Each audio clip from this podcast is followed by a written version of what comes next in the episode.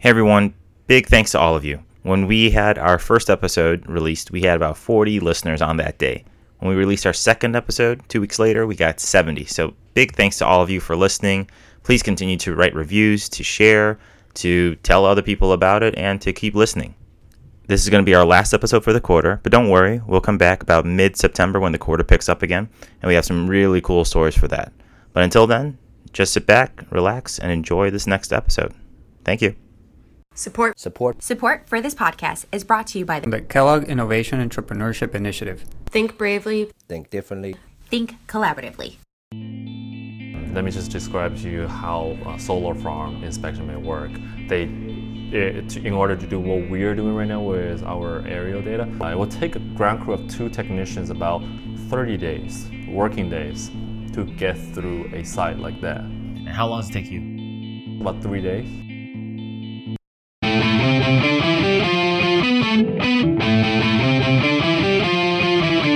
Hello, and welcome to My Startup Journey, a show where we interview Northwestern entrepreneurs, builders, visionaries, and classmates.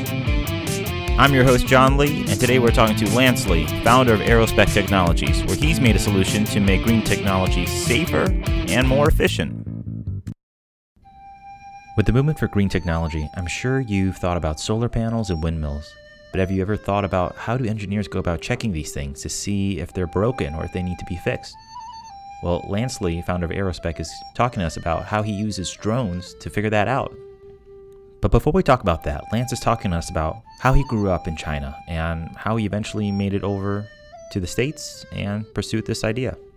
I was born and raised in China until I was about 12 years old, and my family uh, moved to Houston, and that's where I spent the rest of my uh, adolescence. My family relatives were there, so naturally uh, I settled in Houston.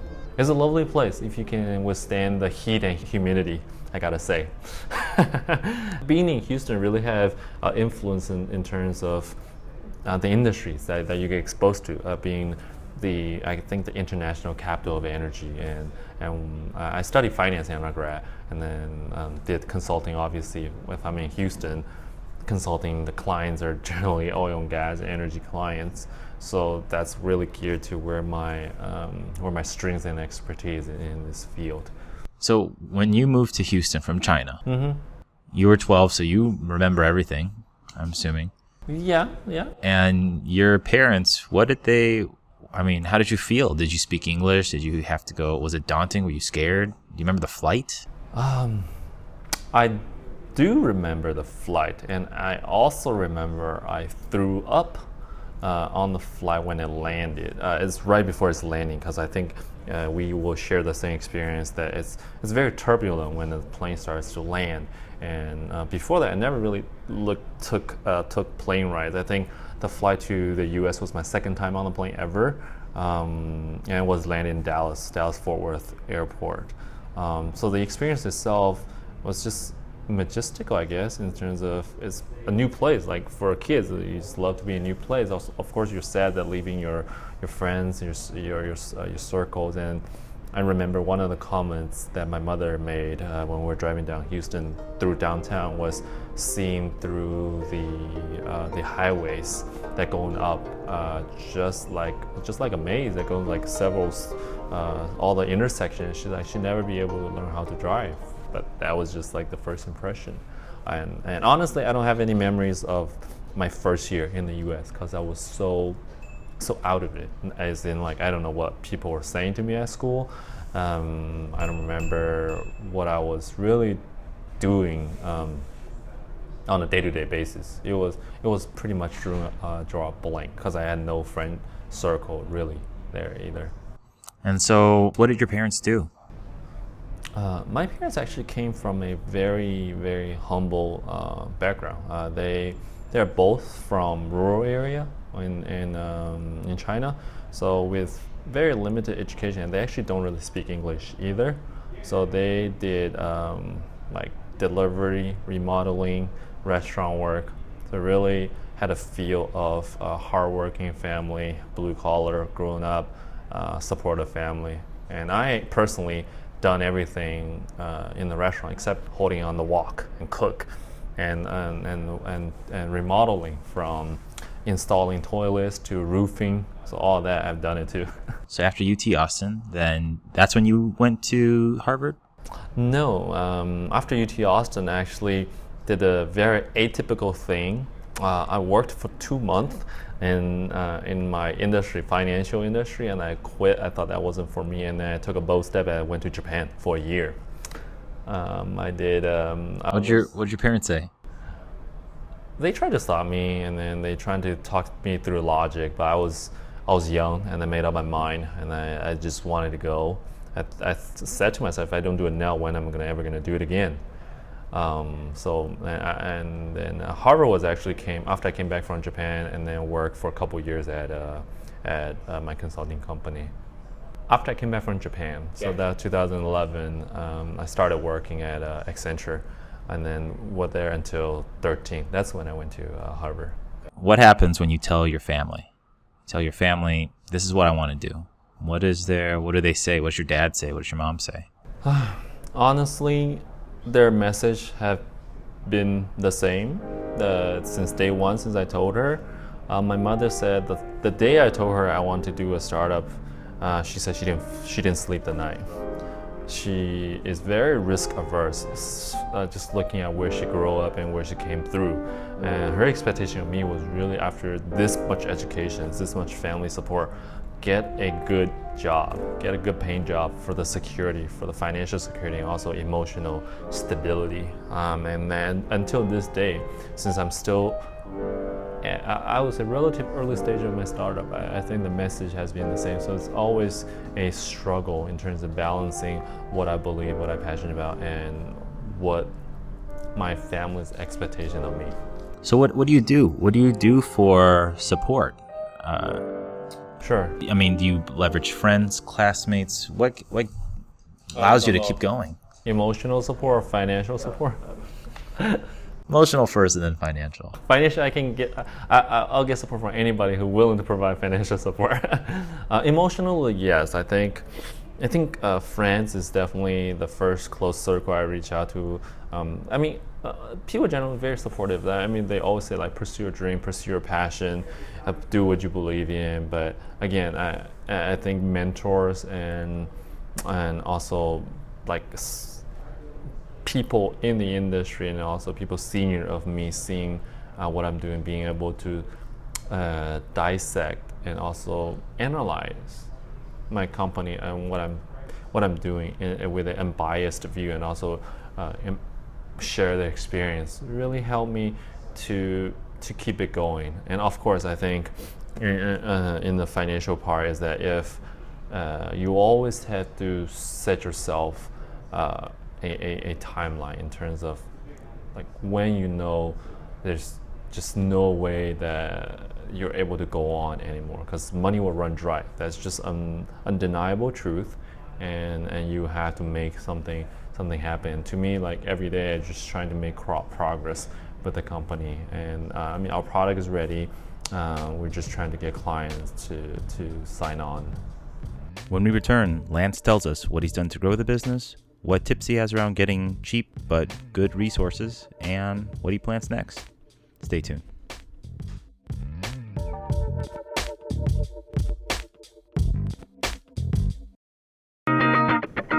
Try My UI is an online tool to have real users test your site. You put in a goal and watch as user clicks, double clicks, and moves throughout your site.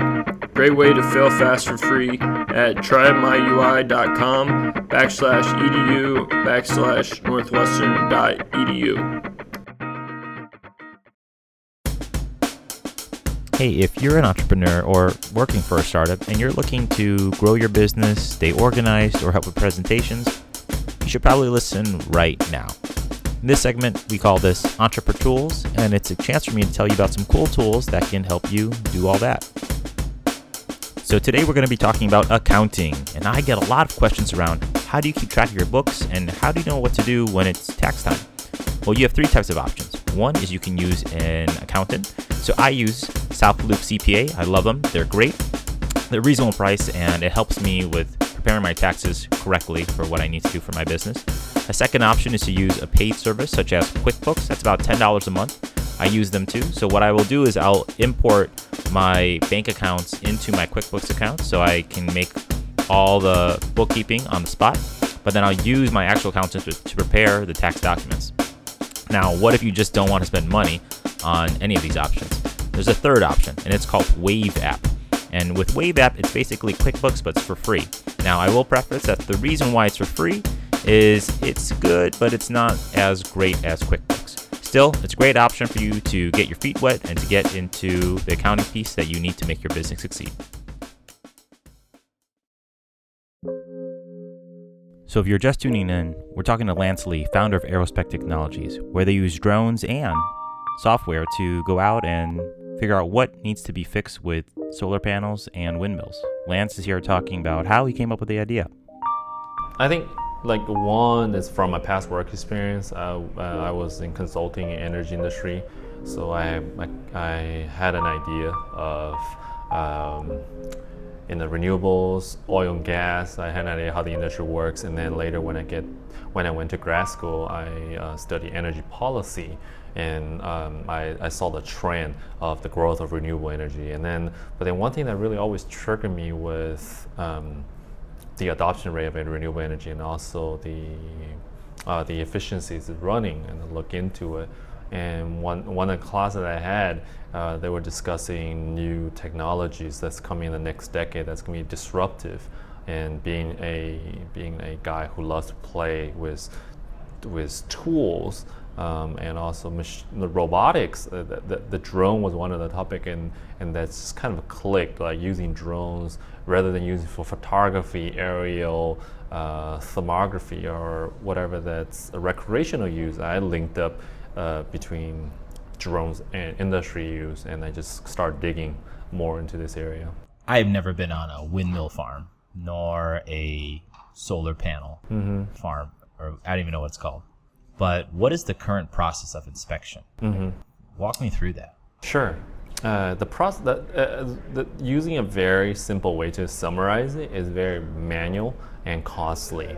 Um, let me just describe to you how a solar farm inspection may work. They, it, in order to do what we're doing right now with our aerial data, uh, they have ground crew. They call it truck rolling. Basically, they have a handheld thermal device and they walk in front of every uh, solar panel and uh, just look to see if there's anom- anomalies. And it, it, might not sound like a lot, but once you see they had the truck roll through a typical solar site that's as big as 900 football fields, it gets quite large. And generally, because of that, uh, companies don't even do it. And, and, and because it, it, might be like one to three percent, one or three percent of their um, that, that the panels are broken, they might they might choose to overlook it rather than spend the man hour and the cost to do. So how long would it take a person, one person, to inspect mm-hmm. 900 football fields worth of solar panels?